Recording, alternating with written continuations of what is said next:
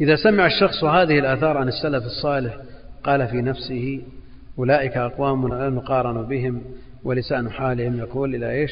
فكيف يجاب عن هذه نقول هم رجال.